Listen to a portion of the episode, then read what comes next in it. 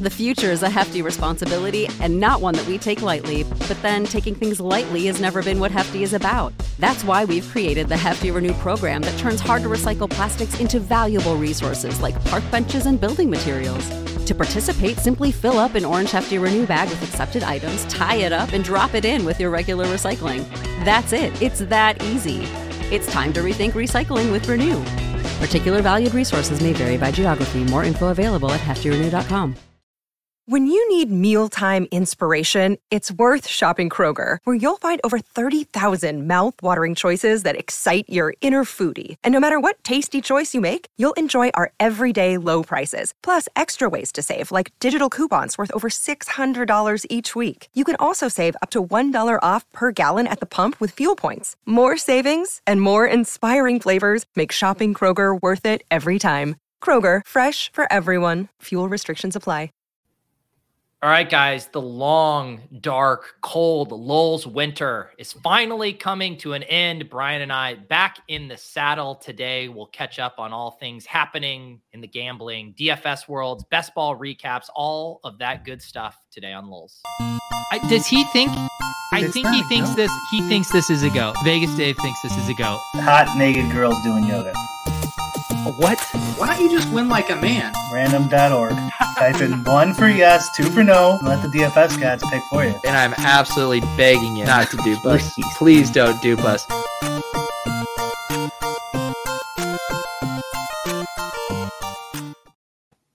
All right. Brian, it has been a while since I've heard that intro music. I mean, what did it end up being? Did it end up being like five or six weeks? Yeah, something like that. Yeah, one of those weeks I couldn't do it on the comeback, and then and then uh, last week no content. So yeah, sitting five or six. It is what it is, but you know what do they say? Absence makes the heart grow fonder. We just uh, wanted yes. our audience to to really want this back. That's true. I'm I'm glad to be back. Good to see you, pal. Good you're doing well. Happy you're doing well. Yeah. Yeah. How was uh, how was your holidays? Good.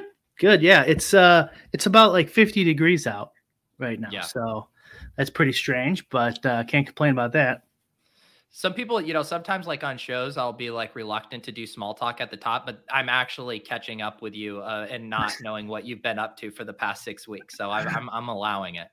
That's yeah, yeah. Well, I was hoping to get some ice fishing in. You know, you know how I'm oh. such a oh. big fisherman, Pete. Yeah. Uh, skilled. Didn't catch one the entire summer, but uh, really, yeah. yeah. I don't think I, I don't I don't remember catching one fucking fish. Do you think you need some new uh handwear maybe fish to kind of help? Yeah. Yeah, no, see I did that. Just some bad luck fish gloves, got rid of those. So I figured I'd have better time on the ice, but um can't go out when it's 50 degrees, Pete. You might fall in.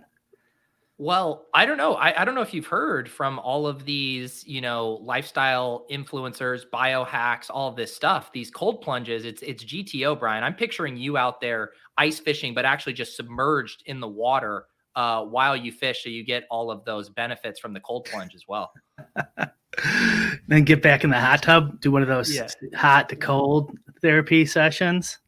Yeah, you do have the hot tub, so you could you can pu- totally pull this off. Yeah. Well, my what I want to do is have my brother set up, you know, because it takes you got to set up a whole ice house. Yeah. And drill in, and I'll be in the hot tub watching him, you know, do all the hard work, and then and then I'll be nice and warm to go out there and you know do a fish for a couple hours, and then let him take it down.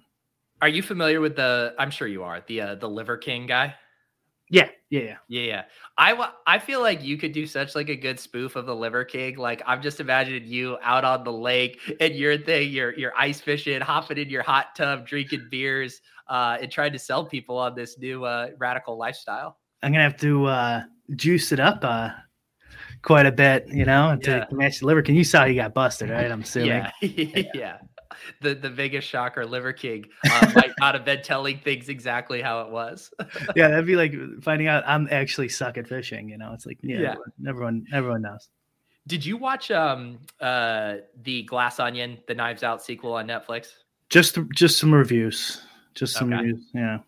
I think the one guy's kind of like supposed to be loosely based off of Joe Rogan, uh, but he also has some like Liver King esque vibes. There's a, a, character in there that you will uh, you will enjoy. He has like a big following on Twitch. Is is his thing? okay, because I know Ed Norton's supposed to be like Elon Musk, right? Yeah, that's I think what they're mapping know, him I. I. I won't watch any movie directed by Rian Johnson, so I'm never Yeah. going to watch that. So Wait, is that is that actually a, a thing? You're you're anti Rian Johnson. yeah, yeah, I fucking hate that guy. What did he do? Oh, he slept with my girlfriend. No, no. Um, he uh, Star Wars. He fucking ruined Star Wars. We're Star Wars. Oh, okay. Because I was gonna say, and you know, this is you know me being a film snob, but his movie Brick is like one of the coolest movies I've ever seen. Have you seen that movie? No, no, I haven't. Um, Um, this was before he ruined Star Wars too, so you might be able to compartmentalize it as well. I know, but it's a principle thing. Maybe, maybe, maybe I will. Uh, you know, some people get lucky sometimes. So maybe he got lucky and it made a good movie. But yeah. Uh, no, I, I highly recommend watching uh, Brick. Uh, which I mean, Brick seventy five. I mean, come on, you you you have to do it. Uh, there you go. Um, what? So what else have you? Uh, what else have you been up to these past six weeks? Did, did you finish the season blasting hard on DraftKings? Did I see someone say that you won a college GPP? oh yeah, yeah, won the last college one. Um, yeah, I, I mean NFL did not a great season at all. I took fourth in the millie like two weeks ago, but like you gotta take first, man. Did you have a sweat, like a legit sweat, or was it? I I wasn't watching, but I think I think I, I assume I did. Yeah. yeah. and like a, a sweat is it depends on your perspective like if you're you know like Were you live for first? I guess was my question. Yeah, I, you always are so like it does like if one thing go like you know i understand like a sweat is like okay there's 15 minutes left in the last game what players matter here. That's the sweat but really it doesn't matter. If someone got a touchdown earlier who shouldn't have you know or if someone gets injured on the field right? These change things obviously. So like it's all kind of a random sweat anyways if you're not actually watching and i wasn't watching. So like I, yeah i could have won. What what does fourth place in the Million Maker pay these days? 25 grand. Yeah, and there's what three hundred thousand entries Uh, in it. Probably, yeah. It's so it's ridiculous. disgusting. It's Who ridiculous. do you who who won that that Million Maker that week? The user, do you know? uh, I don't think it was a pro. okay, What's um Squirrel Patrol took third, I took fourth, and I didn't recognize the other two names. No offense to them. no, none offense taken on their behalf. Was know, it you won it? You won Millie? yeah, you know, like I've been trying to not upstage Kerrane, and so I kind of didn't want to talk about my my wedding. I yeah, mean- congrats, Kerrane, man. Woo. And he didn't take my uh, my advice and bet on Josh Allen over props to uh, you know hedge his bet. Good thing. Yeah, there was there was lots of hedging talk. I think there, you know, it was a little little complicated as far as how to do that in a way where you could actually lock yourself in some Yeah. profit. Both volume concerns as well, like how much could you reasonably get down? Well, I not- think it was a tricky. Yeah. No way, no way. I would just, I, I still, I wouldn't mind like just throwing like 10 or 20 down on some props on, you know, Burrows, Allen, whatever. And just, just for fun, you know, just, and then like, eh, I lost, but you know, I got back a little bit, Yeah. you know, doesn't, doesn't, uh, makes you feel a little bit better. Yeah. So um, I mean I probably wouldn't, wouldn't end up doing it. Yeah, I mean, absolutely just insane too. I, it's still like, I mean, even talking to him last night after ship chasing, I don't think it's fully hit him yet. Uh, Yeah. Just hearing him talk, and I, it would probably take a little while uh, for that to to settle. Did you have any other kind of big takeaways based on how things played out? I mean, the Week 17 Bros, uh, we win this one, uh, Brian. When you look at Pat's lineup, Yeah, I thought it was kind of the zero QB uh, argument that you don't really hear a ton about, which was kind of like the common strategy back in the pen and paper days. At least for me, that's how I always late like round QB for sure. late round QB. Yeah, it's like because you really didn't need anyone besides maybe Hurts or later or Brady or later, and you. But even like you could even just done Fields Tua, which Mhm. I know you guys had a lot. You know what was kind of cool? I was thinking is like when I was up, up updating uh, you know the app with Yeah, the projections and stuff of of you and Pat and Davis and Justin. And it's like, oh, the, the, the two million dollar lineup was in one of those. The, it was just like 400 lineups in there, and the two million dollar was in there. It's kind of cool. So next year, when you have the cohort of exposures that you weigh, you're probably going to be weighing Pat's a little stronger than Davis. I. I just I just like delete yours, guys. Like, thanks for sending it. yeah, exactly. Um, yeah, no, it, it's it's been a surreal run out. I mean, obviously Pat running extremely pure uh Yeah. there, but to just Yeah, that- uh, that- that shit- is- uh, it was crazy. It's Monday Night Football or whatever, you know, obviously, but like that shit happens all the time. My my first win, probably 2014, maybe late 2013, was my first time I won a GPP. Was 20 max NBA. Uh, I had like a, I can't even remember, but it was like a six or eight point lead with the six minutes left in the fourth in the last game, and I think it was the Suns when Chris Paul was there.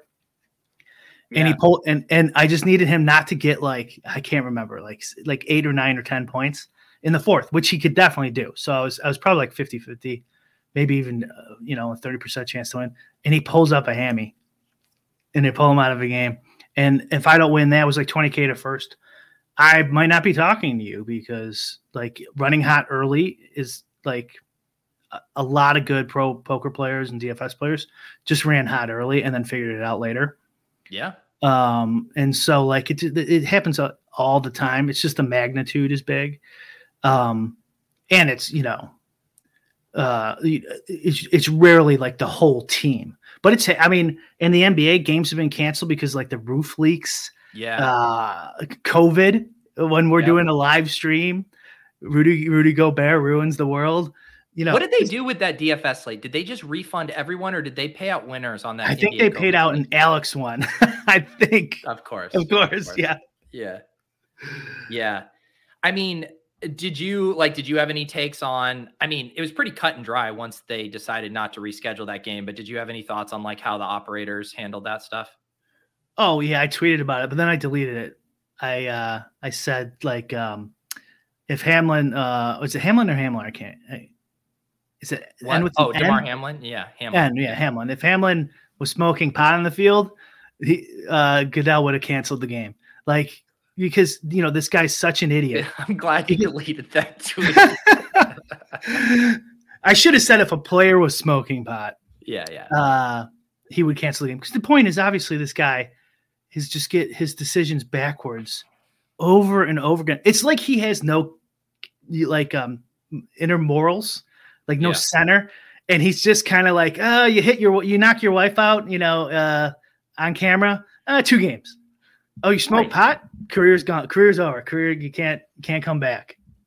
You Well, know- it's it's because he's not he doesn't actually have a direct moral compass. It is whatever perception is, it is whatever PR spin he needs, it's whatever he d- needs to do to pacify the owners and then in some cases what he needs to do to pacify the mob. You know, like he that's the game he's playing. He doesn't have a strict moral compass that's directing every Right. decision he makes. which yeah then he he backtracks and then he'll give a guy a higher uh, uh you know suspension more weeks or he'll reduce someone's suspension and stuff it's like there's no rhyme or reason to it Yeah. and then like i don't know did was it confirmed that he wanted to play five minutes after like obviously that's an asshole move um I think what I I, read on yeah, I think that was like a default thing, like in the NFL rulebook. Like if there is an extenuating stoppage of time, that then the players have five minutes to warm up before the game restarts. Like I think, and then, but obviously, like the sensitivity of the issue was lost in the shuffle there. I I didn't get the impression that someone from the league office was like, "You Got guys it. better get on the field in five minutes" or or whatever. But that was blown knows? up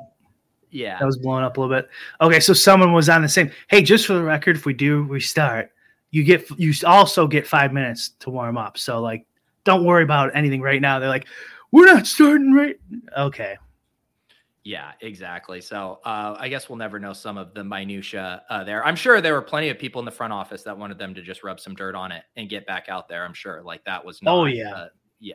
yeah Um, back to the, but the thing about, um, I think kind of what you were saying was that idea of risk of ruin, though, with with gambling, and we talk about that a lot on the show of like how much of it is just staying in the game. I think I actually saw the debate just happening on Twitter earlier, where Liam was posting about like, would you rather play for first place and and win less coming back, or I think that's how he framed it, and then people were having a bankroll conversation about it. It is like the age old thing, and it it basically has to be with how top heavy all of these contests we play are. Yeah i just i came back from the from the gym and it was you have 20 plus notifications thing you know highlight i'm like what the fuck oh Yeah. it's a it's a bankroll slash hypothetical gambling question Yeah. um Yeah, both. You know, I think uh, bankroll is probably like one of the under least uh, I don't know discussed topics in in DFS.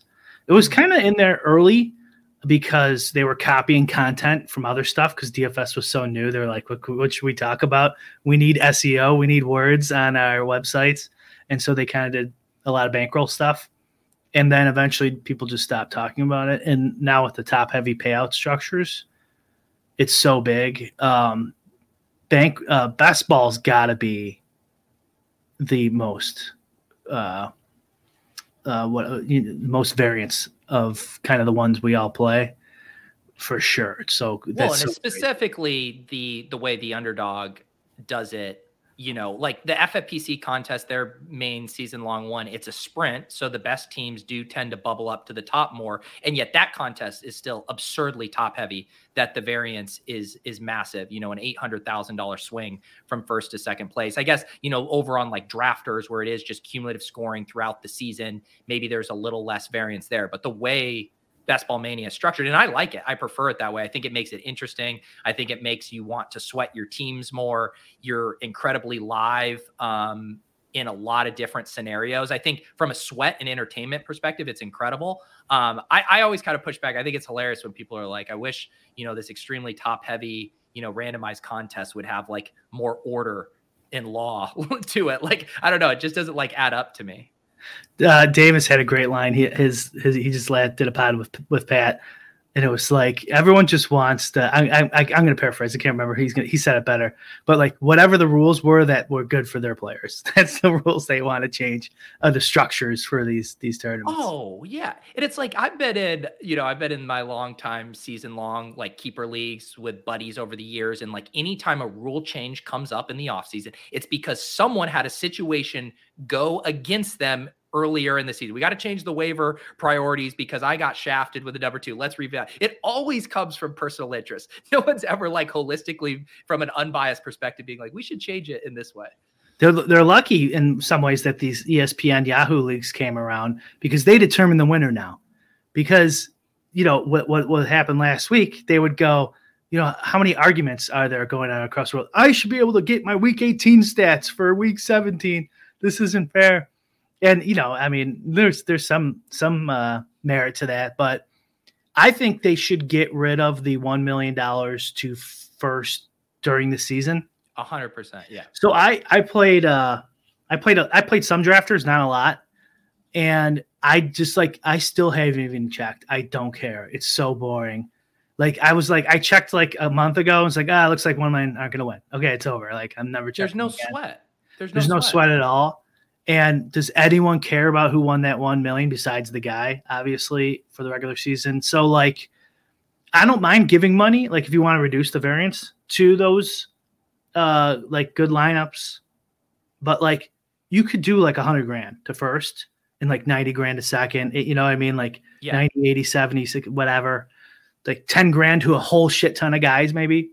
Make yeah. it like a double up or something one thing I, I, think I haven't heard anyone push back against that. Like the regular season prize money needs to be spread out over a much larger group of entries, the top 100, 200, 300, whatever. I haven't heard anyone push back on that. Like what I, I, I don't know if I've heard anyone float this one specifically. What I think would maybe be cool is you keep the pods and everything like it is. But like one way I, the fantasy league I host, so the teams that make the playoffs, the top four are based on seeding, and the final two spots go to who has the most regular season points, regardless of what their record is. So basically, if you're on the wrong side of head to head variance, but you scored a lot of points, you still get in. Like, I think it'd be cool if the pods had this thing where it was the top two in the pods, but there was a group of wild card teams, basically the guys who got screwed, who would have advanced in most pods but because their pod grouping had unusually high scores, they get shut out. Where you had X amount of wild card teams who also advance because they scored so many points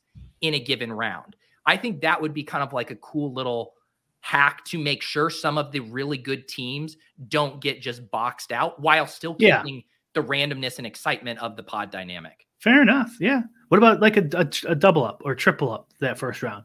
Just the top hmm. 30% of scorers get in to the next the, round And the only thing about that is then you enter more drafters territory where it's going to self select an even tighter group of players that are advancing. So we saw like 41% Justin Jefferson in the finals. Yeah. I think that dynamic would be even further exasperated and you'd have a bunch of 40%, 50% owned. But guys. who cares?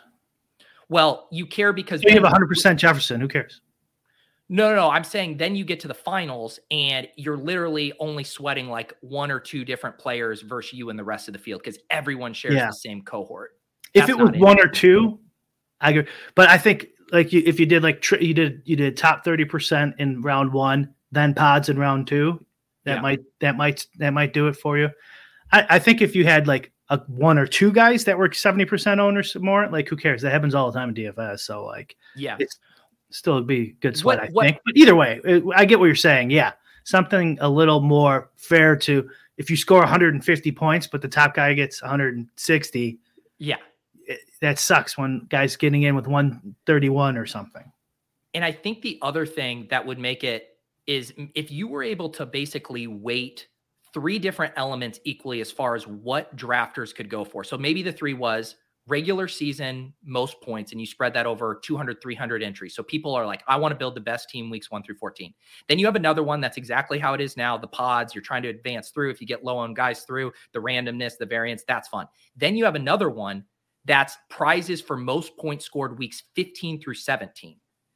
And so now you have three different strategic elements you can build for. Mm. You know, the the latter being like I am only going to optimize for weeks 15 through 17 across that 3-week span, not just an individual correlated week, but I am going to make sure say I have a week 15 stack, a week 16 stack, a week 17, like or however you want. And Yeah. basically now you have people in drafts that are all approaching three different prizes essentially. Like that would be a really cool dynamic to me. Yeah, sure. Yeah, okay. I mean, yeah, and st- just get rid of the million dollar, the million dollar uh, during the season one. Add it all in there. Yeah. Um, I, I'd be fine getting rid of the million dollars. Basically, is just what I'm saying there. Uh, I mean, you know, I, add it to the prize pool somewhere else. Uh, don't add it to the rake. But uh, I just thought that was so boring. Drafters, they should need a playoff format. They need to do something that was super boring. Um, uh, like, but other than that, like, I thought it was uh, pretty cool. I got so I got four.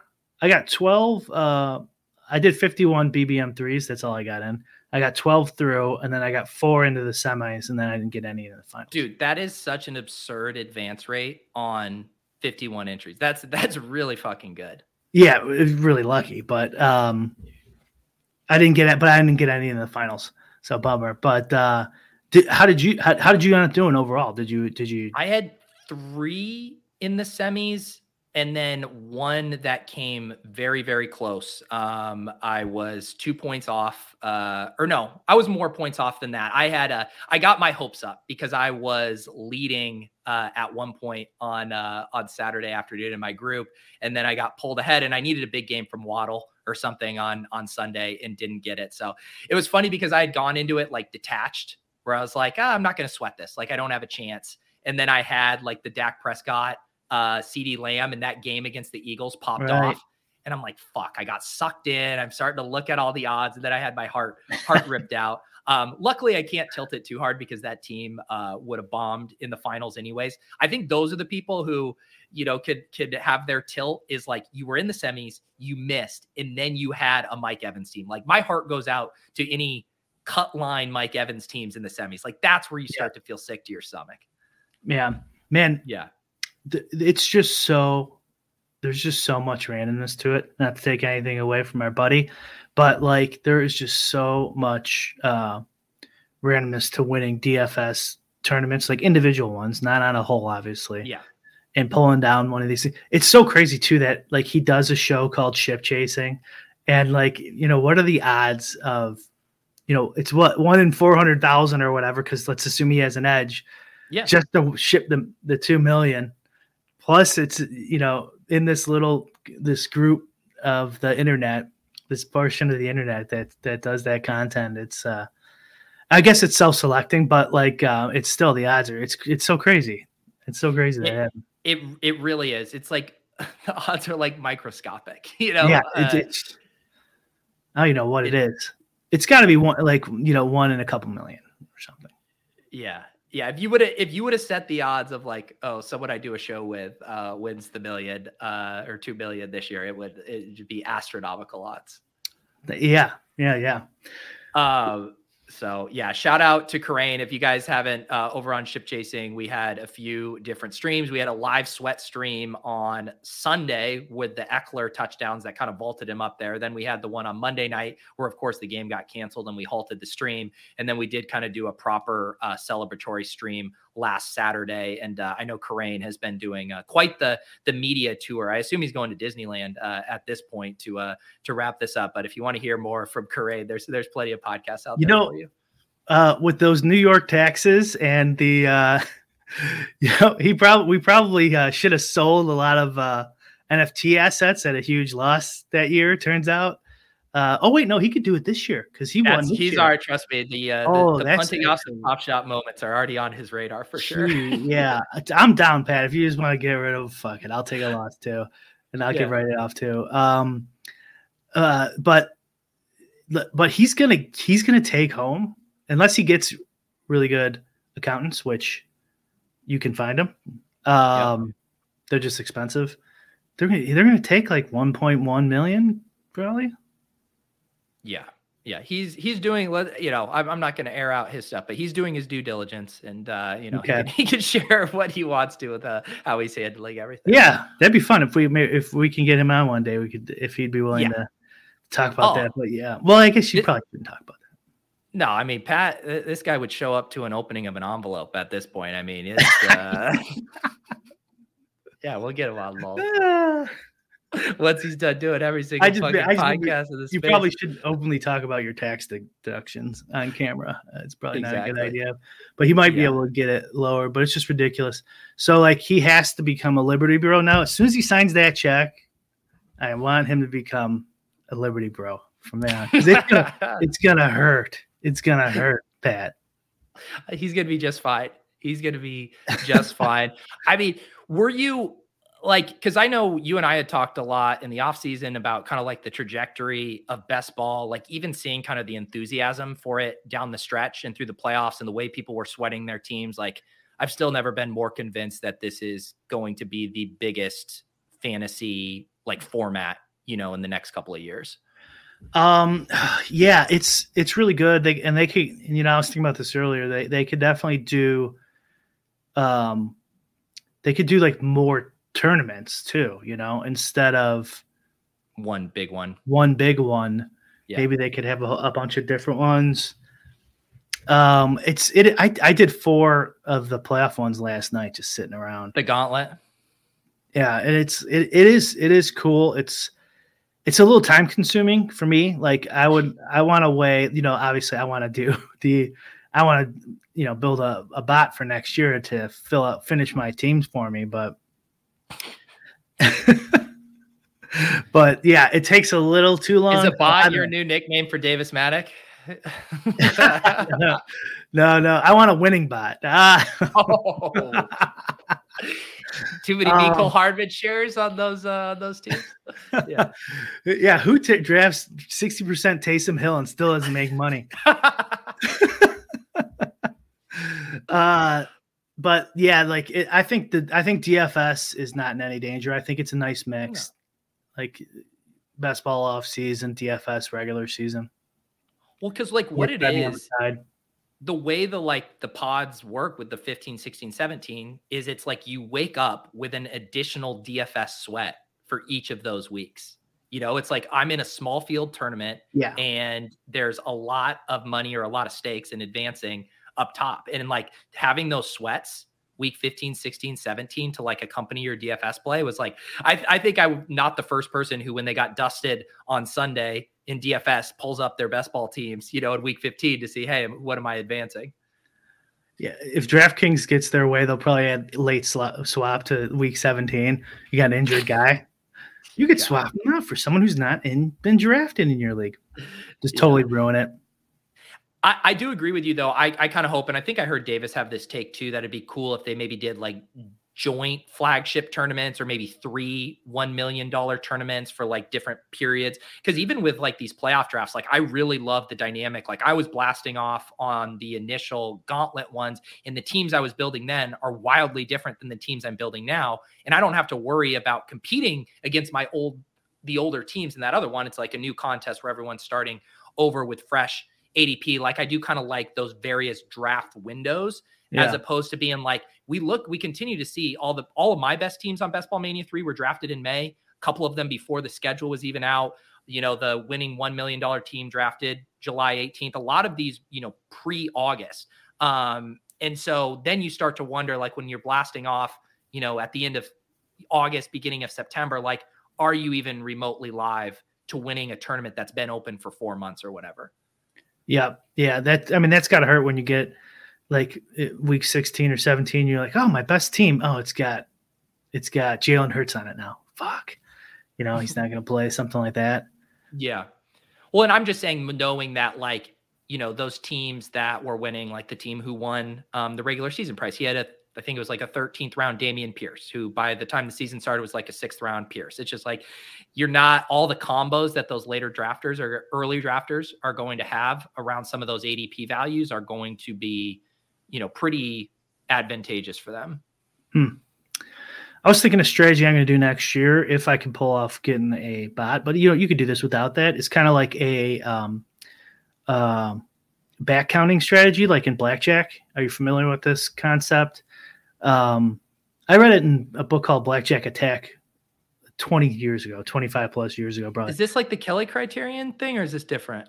No, okay. it's just you count. You, I mean, it's really simple. You just you just count the cards while you're standing up. Don't sit down. Don't play yet, and then you oh. wait till the deck's favorable, and then you sit down and play. Yeah. Um. Anyways, and so I was thinking like that could be a good way to play uh, best ball, where you're on top of the news, and then so an injury happens, hop on, draft five teams. You know, don't do anything until that ADP corrects. Yeah. Yeah, so you're just kind of you're kind of hitting running and getting your blasting off 10, something like that. With the thesis being, you know, a lot of the other quote unquote edges are now table stakes as far as good structure and drafting values and correlating, but there will be these snapshot windows that other people won't have access to. That's a defined edge going into a draft. I know this guy will be going three rounds later than he should be going in lieu of this. The problem is too is like underdog has their push alerts, drafters are so on top of stuff. Sure. It's almost even hard for that to materialize unless you're like in a draft when something breaks. Yeah, yeah, it does go fast, but that's why I'm saying like if I can get my uh, auto draft bot working, because I'll just I'll open ten up right then. Just go, mm-hmm. you know, I won't. It doesn't matter really because it's gonna uh, anything I can't handle, the app's gonna add into it. So like just pop off 10 in five minutes and then you're done. Yeah.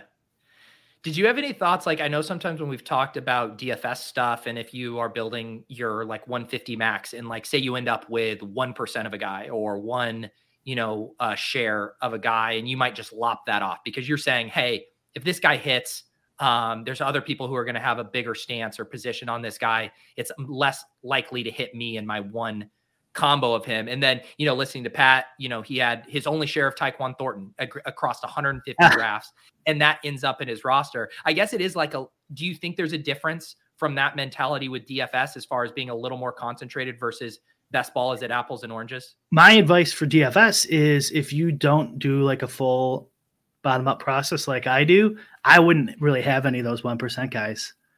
Uh, especially if they're like LeBron Jameses or whatever because uh, you know someone who's probably going to be on like 10% at least or higher and they're good uh, because it, that's just an optimizer thing right it's just yeah. like the optimizer spitting one in there where um, if you did it bottom up it's going to say this lineup as a whole like compared to all this other variables is still worth having in your top 150 it's a lot mm-hmm. different than an optimizer just going okay your uniques and some randomness and then you sort by whatever one person, one percent of there. It's not as like uh holistic, I guess. So yeah. like I would I would just X them out. I, I, don't think there's anything wrong with Xing out those like little one bottom guys. Sometimes you run out of time in the NBA and you just gotta get it in there. So don't get your lineups in first. But um that's what I do. I don't use an optimizer usually, um, but when I did, that's what would happen. Yeah, and I think I, I, think the dynamic too with best ball is a little different. We're having like a random, you know, one or two shares of a guy because, especially at the end of the draft, like a lot of your decisions, I think if you're building smartly, have already been made for you because you're trying to make the most logical pick based on the 17 things you've already done in that draft. And you also have variables and opponents taking that. So for, in Pat's instance, he had been loading up on the Dolphins and was playing for this game 6 17 matchup with the Patriots. He ended up getting both Jacoby and Tyquan Thornton, but there's scenarios where, say, Jacoby goes and the other uh, Kendrick Bourne is gone, and you're like, all right, the only guy I want to get the correlation boost, the only viable guy left is Tyquan Thornton. So he might make sense on this roster in a way he didn't yeah. make sense on other rosters. For that, for that's so that's that's a bottom up approach, but with uh, Pat's big brain, right? It's 200 IQ. So yeah, that's the same thing. So like if that's happening, I've obviously no problems with it. And it's also kind of like we've talked about this so many times now, Pete, but like if you're if you are in this 0.01 percent like petty theft territory or whatever is the example I always use. Uh, uh shout out our, our buddy Pet is if you are in that 0.01 percent of like you just know all the rotations and everything that's going on in the sport, you you you, you grind the tape, blah, blah blah.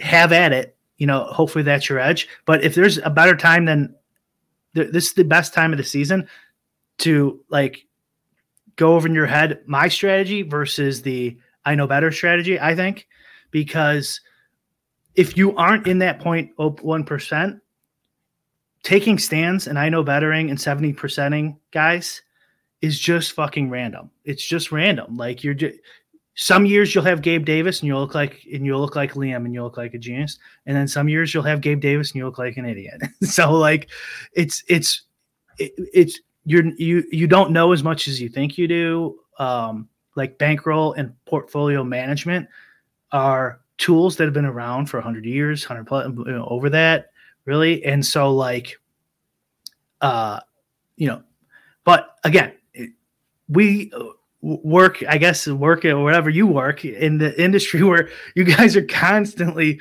eh, have your nose in the information and stuff like that. So it's it's tough for like for you guys it's probably okay. And like especially in like the small field dfs i think that's an excellent strategy for you for you guys to play and and use use your knowledge to beat your opponents. But for like kind of the general bro out there taking big stands although it could it can be fun you when you win it's just it, i'm telling you it's just random. It's it, and and like look at your lineups now. Look back to your stands now and then go okay well maybe yeah maybe there is some randomness there. Well and another again talking about this dynamic specifically with best ball is there's an element where like if you use the gabe davis example if you take a big stand on gabe davis gabe davis is still going to be drafted in 100% of best ball mania drafts. Right. If you take a stand on an 18th round player, if you have 40% Tyquan Thornton, he's only getting drafted in 10% of drafts. Like now that stand is maybe a little bit more purposeful uh, in what you win when you are correct. Yeah. Le- the, the, the term leverage that yeah. you know I kind of always had a problem with. Like people like, okay, the field has this is DFS not best ball, but the field has thirty percent. I have forty five percent. I have leverage on the field. It's like it's like, dude, you're playing against 300,000 lineups. You don't have leverage on shit. You know what I mean? Leverage isn't that. Leverage is like the, the opposing uh, hitter against a pitcher or, who's very popular or or or something like that. Uh, the, the, opposing stack against a pitcher who's very popular. That's mm-hmm. leverage, right? Um, so like if you could figure out a way to do that in best ball – having I think this is what you were saying, having 69% Gabe Davis when there's 100% of lineups that have him yeah. in 550,000 entries or whatever it was in BBM3 that is not line that 100 you know so you're you're what? You're you're 70 lineups or whatever? Your your 80 lineups or whatever right. uh, against 550,000 thousand other Gabe Davis lineups? Right. It's not it's not leverage well, and another, you know, to tie it back to the playoff contest, there are ways to find direct leverage in that contest where, you know, some of these teams, like an example that I've been doing is like everyone is very frothy for the 49ers in this contest. You know, CMC goes third overall, Brock Purdy screaming up draft boards. And when I am not building San Francisco stuff, I have been taking a lot of Seahawks late onslaughts if they pull off the upset because it's a direct leverage. Not only are the San Francisco teams going down in flames in that scenario, but you're getting a stack that's not being drafted in a lot of the drafts moving forward. So, which to pull those leverage, you know, levers in season long basketball is a lot harder than I think it is maybe in the playoff format. Sure. Yeah. I, yeah. I agree. I, but I, I mean, I would just, again, like if you could figure out like reducing risk portfolio diversification mm-hmm. actions mm-hmm. that you could do, it's helpful even if you do know better. Right. So, like, it can reduce your risk and also use your skill level. So, there's no reason not to at least look into it. Right. So, there's right. no reason to have this fight, you know, of whatever you want to call the math bros versus the I know brother. No reason to have the fight. The internet exists solely to have fights that don't need to be had, Brian. you know, you know what I mean. That was yeah. leaving the, the, the your your obvious accurate point there about the internet as a whole.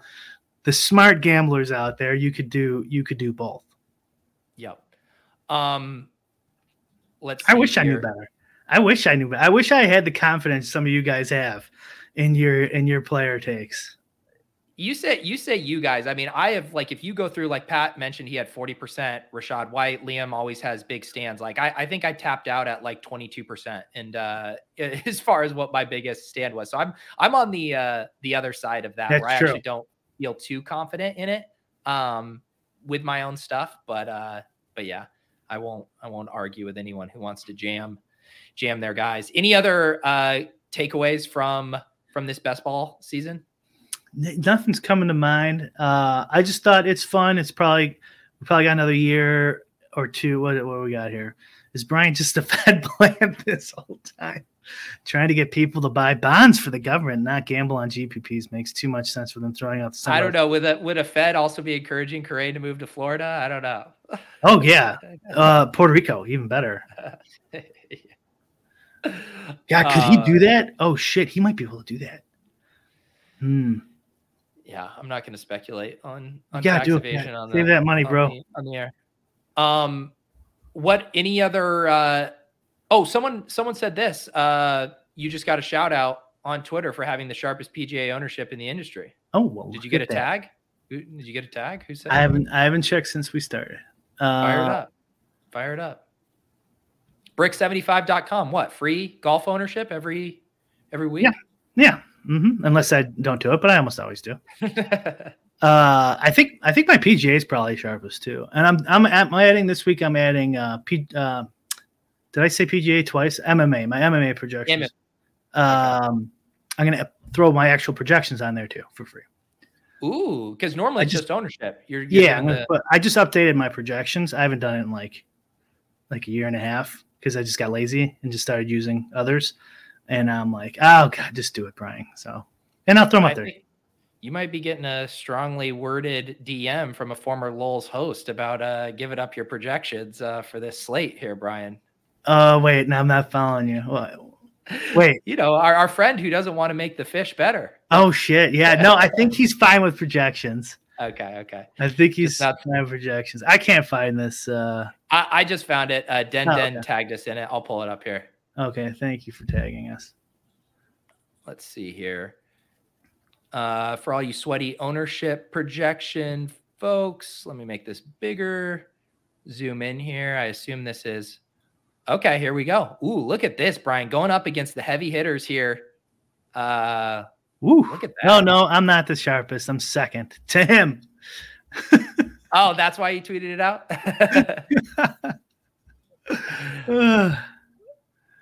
Yeah, well. I guess. Here, uh, oh, this uh, is just for this is just for today. Just for the Sony Open. Okay. Within one percent, I was the sharpest. I'll take it. There you go. How does his average higher than mine? Can you go back to that? That math didn't look right. go back to that that that first one, the Sony Open. Shouldn't his average, his R square, be lower than mine? With the with the okay i guess it's possible that r square is higher with the within percentages so my within above three must have been much lower than his for some reason yeah for his r square to be higher i don't know anyways There you go. I mean, any other things you'd like to say in your acceptance speech? I Um, actually, yes, I actually made a manual tweak on on some of those players this week too, which I rarely do. Uh, I also love the spelling of Stokastic's. It sounds like my mom, like referencing the site where she just like slightly uh, mispronounces something. Your friend at Stokastic's, yeah. the, Uh, the, the, well, the, the guy from a different planet.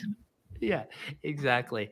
Oh, I actually, speaking of Stokastic's, I did want to ask you about something. Um, and I forget, maybe we had talked about it uh, at some point on the show, but I just had noticed this year in particular, like Awesemo across any of the contests I was ever in with him, and I don't know how much he was doing this across all of his contests, but just the mega onslaughts of teams, even in like larger contests like the Spy that would have like 5,000 plus entries. It wasn't just super small field, like five guys from the same team. It would generally have like a value element to it where there was some really cheap pieces, but sometimes it would be Josh Jacobs, Davante Adams, Derek Carr. I, I, I was curious, like in, I assume his sim stuff is getting him there, but did you have any thought just like in stuff you've seen from those mega onslaughts maybe being underutilized by the field? Um, yes, I, I. That's interesting. You said that because what I was noticing in my uh, smaller field, so probably me. I don't know. Um, it depends on what sports you're in, how you define small, medium, and Yeah. large. But like, let's say around four thousand entrants, five thousand entrants, something like that. Uh, I was getting more. Um, what appeared to be, I didn't like do any data research on this. More onslaughts uh, this year, um, and uh, a, a a lot more like just double stacks with no run back in large Yep. field.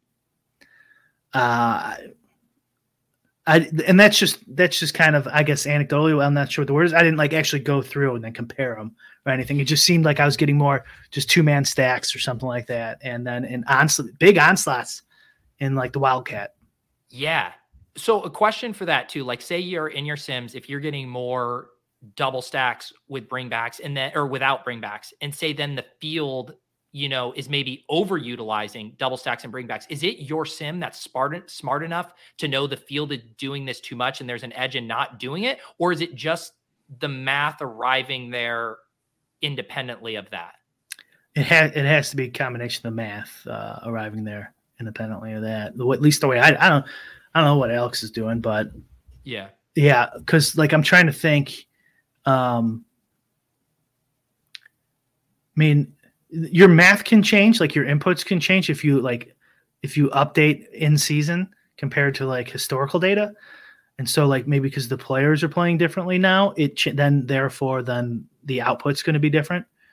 Um, and and the but the math would still tell you like uh, these are your these are your top ten lineups you should stick in the Wildcat or whatever.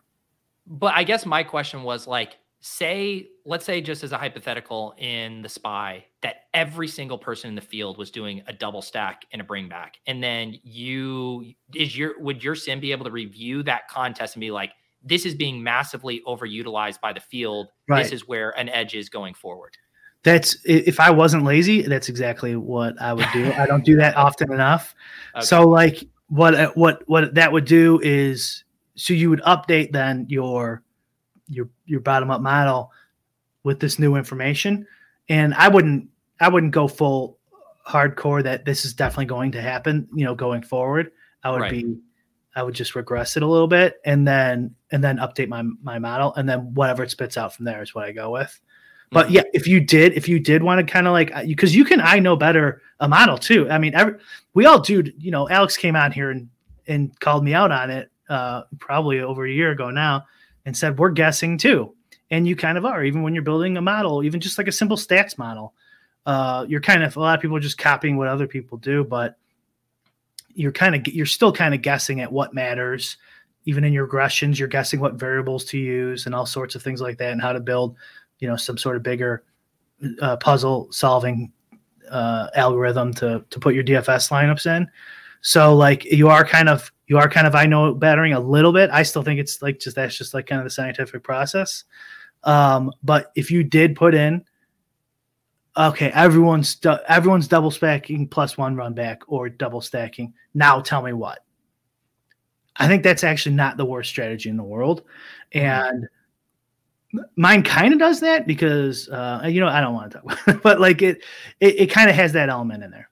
Okay. Yeah, I was just I was just curious about that. Like if it was like the with the Awesemo there, if it was those onslaughts without the bring back, if it was because the field was doing the bring back too much and that was yeah. a leverage point, or if it was just over correlating a single offense by itself, regardless of what the rest of the field was doing, is being underutilized. So my my data this year was based off of this year mainly. So it, it very well could be what's going on so much this year has has made that change. Made at least yeah. the, the the the algorithms like onslaughts better versus those lineups. It's entirely possible. I, I don't yeah. know the reason. It's just interesting you said that because yeah. I, I, I, haven't looked at Alex's lineups at all. It's and, it's you know, so yeah. Okay. No, no I was just like a hand builder's perspective. It's such a fascinating thing because like again, double stack with a bring back feels so comfy um, to everyone and it allows you to pick your spots from other games. Whereas, like, it's almost even though we know that correlating allows us to get less things right, there's this element when you put five guys from the same team, your hand builder brain says, like, shit, all of these guys have to erupt. Right. Like, like, this team needs to score 60 points for this for this to work out. And yet it does not seem like that's how the math is actually working out right. with that. Yeah, especially when it's the Jaguars, like I've been playing all season long. like there, yeah. this is like this can like never happen. And it's like, oh, it did happen once. Wow. Um, yeah. it seems impossible, you know, that Evan Engram, ETN, Kirk, the, Lawrence are all gonna go off. But it is it is poss- possible. But like they um uh but the, but obviously it's you don't need as as uh many points to beat fewer opponents although it yeah. cer- certainly feels that way with some of the scores that guys put up in these lineups. It's amazing. I know. Yeah. Uh, how, what is your overall now with football season winding down? Like, how did it end up being for you as a year? Things you did well, things you'd like to to revamp. Um, I actually updated my stuff this year, and I I like it uh, much better than the previous model. I I've I had like three, you know, top 10 finishes and in the big ones and didn't pull them out. And if you don't pull them out, then you're not gonna have a big year. Um, like in like one showdown too, I uh, I had like a fucking lock on 500k, and just like the last second, some fucking crazy shit happened, and so I was like, yeah, well, and like it's just if that that shit doesn't happen, then you, you're not gonna have a big year. Yeah. Oh, I I thought of something when you were talking about the idea of you know, even if you're using Sims, um, you're still guessing and you're still IK being in it in it to a an extent bit, yeah. with the inputs. Yeah. And it made me think of like this year with showdown stuff, you know, I would, you know, run the Sims um, and then, you know, show people in the Discord kind of the leverage spots based on, you know, aggregated ownership. And then you start to realize how thin the margins are with some of those inputs. Like the big one being, I would always compare like Justin's kicker projections to the ETR kicker projections and then rerun the Sims just using the slightly different kicker projections and how wildly like you could have one guy showing as the biggest positive leverage on the entire slate for a kicker and then you plug in the ETR one and he's like neutral or slightly you know below neutral as a play and you just quickly realize too how just like literally like a one point shift in a showdown projection can just wildly swing how good of a play somebody is. And it just always drives home to me that even the inputs themselves uh, are super fragile. Yeah, and and how it it's really um, illustrates doing something like that how important projections are, and when you when you do make your own, um, and you're good at it, how much of an edge that actually is. So like you know, like Blender talks about this, projections don't matter that much because everyone's kind of about the same, and that's true for 99.9% of the people. Like just whatever, average them. Who cares? It doesn't matter. But if you do have the ability to make your own projections and maintain a database, and it depends on how you do it, or you're just you're just this is all you do. You do all this grinding tape, watching every game, I know bettering, and you somehow make it into that top percent, 0.01 percent. You can make a lot of money with just those, just that two, three, four points difference. Yeah, and being right which is the big part. All right, here's a thought experiment for you. What would you rather have? Would you rather have really good projections, but the rest of the field is using those exact same really good projections, or your own projections that no one else has access to or is using that aren't as good. I guess it depends on how bad those are. Well, I mean, obviously the second one sounds much better to me. Uh, um, the the the first one would just be then, therefore, essentially, just coin flipping. Everyone's coin flipping if they're all Mhm. using like perfect projections. Yeah. So definitely the second one.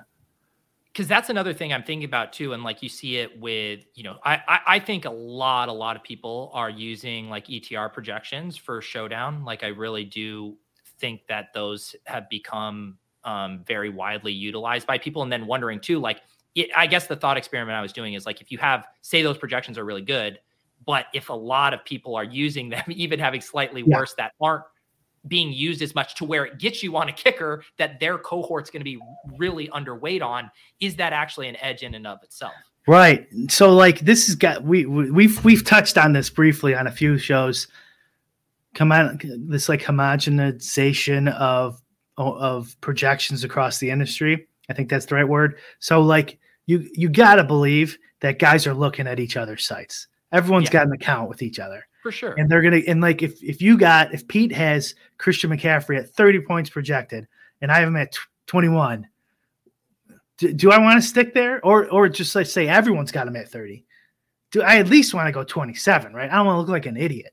You know, this Yeah. happens like with uh I guess with like uh mutual funds and stuff like that. Like it, there's has this big huge market effect on um the efficient market hypothesis. Mm, But anyways, that's a that's a side note. So like if if everyone is on this um suboptimal like homogeneous projection system and you make your own projections i'm talking myself into making going back and doing all my own projections for every sport instead of just like half of them maybe Yeah. i should that would that's so much more of an advantage Mhm. than if like one site's really good right and then all the other sites kind of suck um, and you know, I don't, actually, I don't know if it's so, so much an advantage. It, let, let me rephrase that.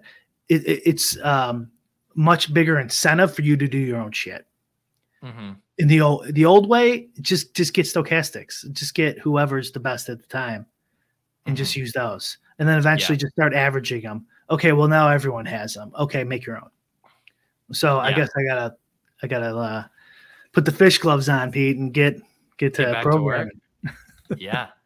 Yeah it, it's fine. And then i mean then you can either even further that conversation and go more down to the leveling of like then you're looking at other sites projections and you know then that's going to input impact your ownership. You're like oh maybe i'm light on my ownership here because this site is projecting this player so well so i'm going to come up on that assuming people are using those projections and then that p- person is going to appear more frequently in lineups like then you really start to go down the leveling rabbit hole Travis is in in uh, chat. I have a Travis Petty model, so I download his lineups yeah and then I just figure out, you know, through regression who he's adjusting. do you do you look do you mine. look at his I don't do that, but actually, I I, I could.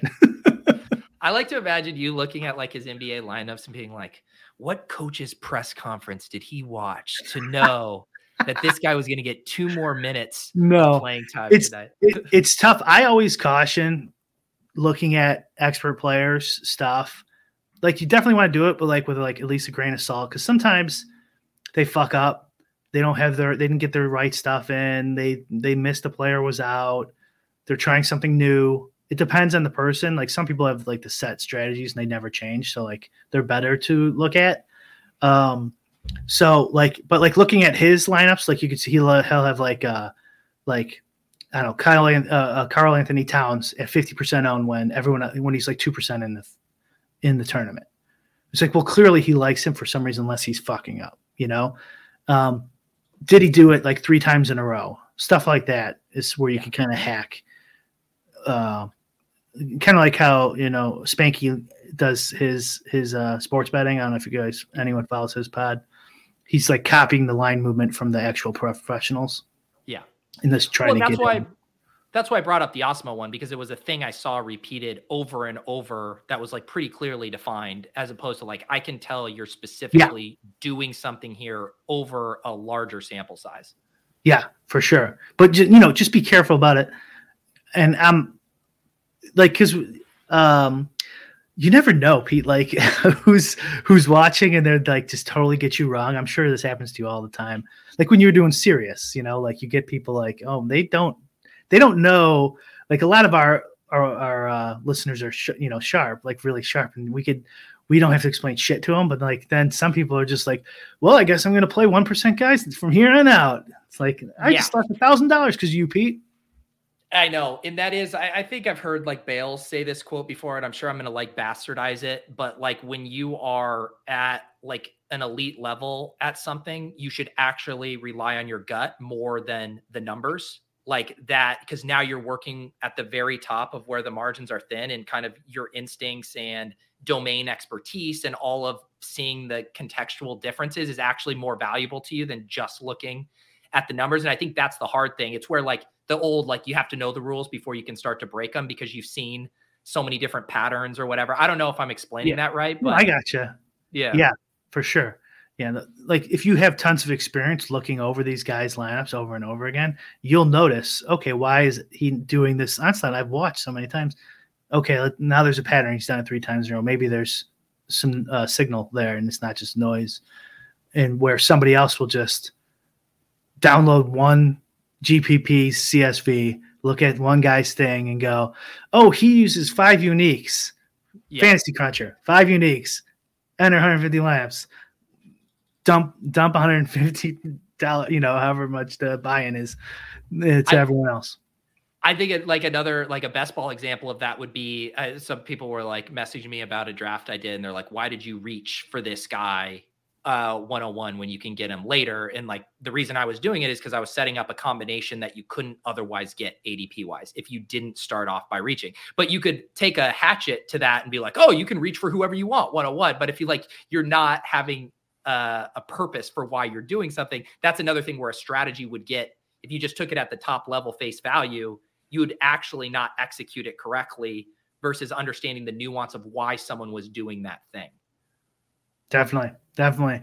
We're we're uh, coming up towards the end, and we haven't mentioned. Uh, I got a DM from our from our guy Ricky D. Uh oh. Um, I told you about this earlier this morning. Uh, you're not an NBA player, Pete, but youdacao won the Milly Maker last night in the NBA. And and and uh, Ricky D goes, he won. Yuta won his uh, sixth Milly Maker within a year's time. That's insane. So w- since last year, January 12, so 12 months, six Milly Makers. This one, that's that's what, and he keeps track of this shit. I don't. Um, that's got to be greatest run of all time. So like that's insane.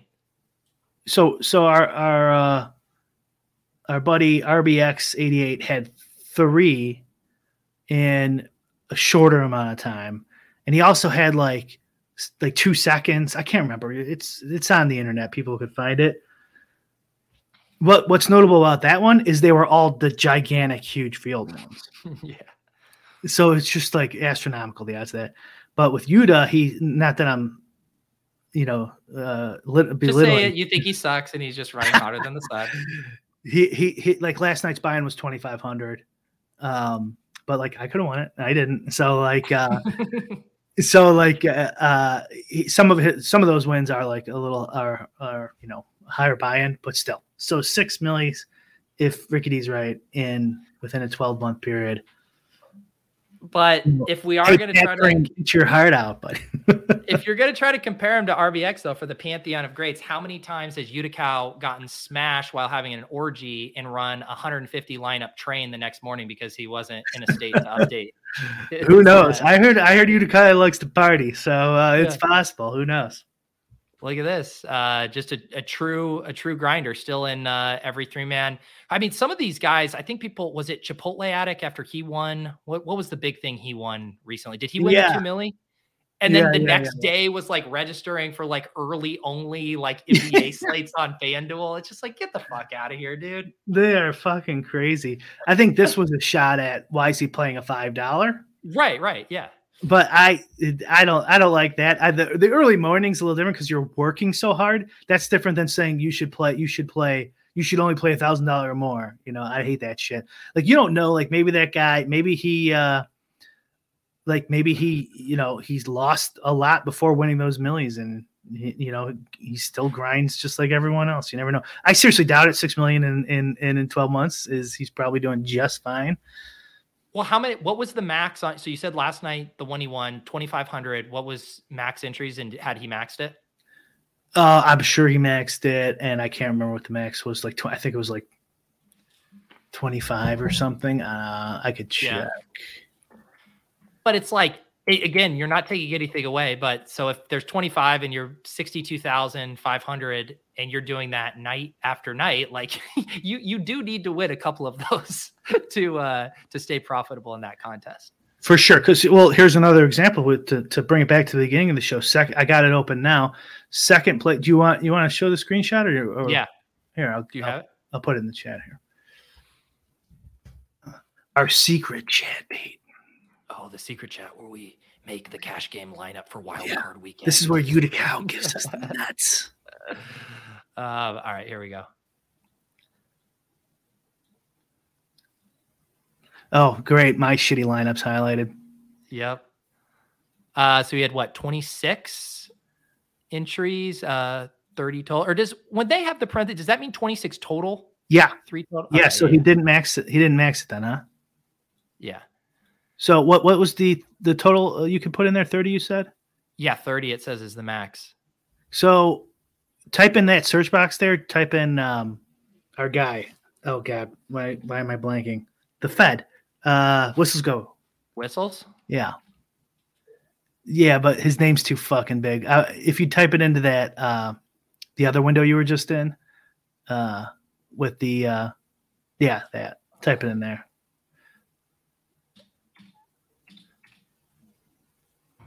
Oh, the whistles. Jesus. Come on, DraftKings. 30. Yeah, so he did the Yeah. full 30. I just I think in this payout structure, I just think that's wrong, even if you're fucking rich. Um no, no, I What did guess you not. If you're super rich, then it's fine. If you're, if you're super rich, I think you could justify anything. Well, I mean, it does matter. Like your your Yeah. role c- compared to uh the price structure and your edge is is important thing to think about. Um yeah, I think five was optimal. five and lose. That's what I like to do. what if uh what if 26 lineups is what you needed, apparently, Brian? Yeah, oh, yeah. So he didn't max it. Yeah, I mean, hundred. So it was hundred to first, and like what, one seventy five to a million to first, one seventy five to, to second. Do I have that right? Yeah. You can click Uh, on. yeah, home. one 150 in the ticket. Oh, you got uh oh a tournament champions ticket. Oh, that's pretty cool. That's pretty cool. It's but still that's not enough. It's like a, a poker a poker payout would be like uh two hundred thousand the first, one seventy five the second, one you know, one fifty the third. How many guys? Everyone, you know, we got a big crossover. A lot of guys used to play poker. You know what I'm talking about. Yeah. Um, but like if the analytics show that these one million, the one million dollars really does drive traffic, uh, you know, I guess you just have to live with the swings. Single bullet CSURAM. Oh wow, he's a degenning, huh? he, he shows up everywhere. He shows up. You'll, you'll see him in your mitten draft, and then you'll see him over in the the Mega Millionaire. So Ox inducted thirteen, huh? Interesting. I haven't seen him in a win win in a while. I wonder if he's running bad. Papa Gates did twenty three. Yeah. Raging Phillips this did is- 29. see, That's is so the weird. Thing about the number, Brian, being different because it's like ten here. It's like Oh, showing you okay, yeah, it's- lineup. That's it's the you're looking at the lineup that that was entered. That was the tenth lineup they entered. Yeah. So yeah, you'd have to go. This one. Okay, so he did do 30. So Raging Philip did 32. Oxen Duck was Conducted 15. 15. Okay. Issue Rammy single bullet. He just did a single bullet. I, I don't hate that in this this price structure at all. Um, who else? Check Patty. What did Pat do? 30. Uh, 30. How took rich. a bath took a bath on that one, pal. He's got the money, it's all right. Uh, all right. I got to get going, but Brian, it was great to get back in the saddle. We will, of course, aim to uh, to fall back into our regular Thursday rhythm. Definitely missed doing the show, so it was great uh, getting back in here. Yeah, always fun. Good to see you. Glad everything's going well. That Pat win was really fun. He's good for the show too. You know, Ship Chasing's real fun show. I always watch you guys. So good times, guys. We're back. Yeah. Well, Brian, you know, kind of what works is, um, you know, everyone I do shows with, they start to win, you know, Milly Maker contests. So I think things are going to start to turn around for you, Brian, here real soon. Right. Except I think uh, my this show's the oldest one, Pete. So you think why his has that not grandfather did? no. no, ship chasing, ship chasing predates this. Oh, one, that's so right. That's right. That's right. Yeah. Yeah. True. True. And Swolecast. And Swolecast. Yeah. Uh, I appreciate you guys all hanging out in the chat. You can come chat with us in the Discord. You can check out brick75.com for not only the best PGA ownership around, but also MMA projections and ownership. Is there a slate this weekend, Brian? Yeah, yeah. So the, I think, yeah, I'm almost positive there's slate this weekend, and I will do projections. So there was a snafu with the site. I have no idea. GoDaddy fucked it up. Half the, not half, like a quarter of the the names were were deleted. So if you log in and it's not accepting you, just make a new account with the same email. There you go. So yeah, Um, sorry about that. Uh, Max says his kitchen winning a millie. Let's not push it.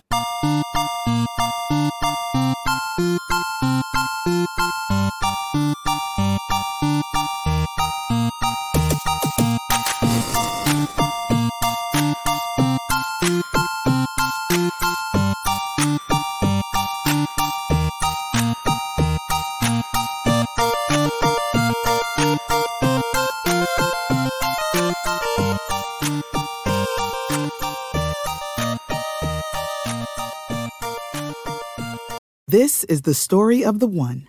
As head of maintenance at a concert hall, he knows the show must always go on. That's why he works behind the scenes, ensuring every light is working, the HVAC is humming, and his facility shines. With Grainger's supplies and solutions for every challenge he faces, plus 24 7 customer support, his venue never misses a beat. Call click grainger.com or just stop by. Grainger, for the ones who get it done.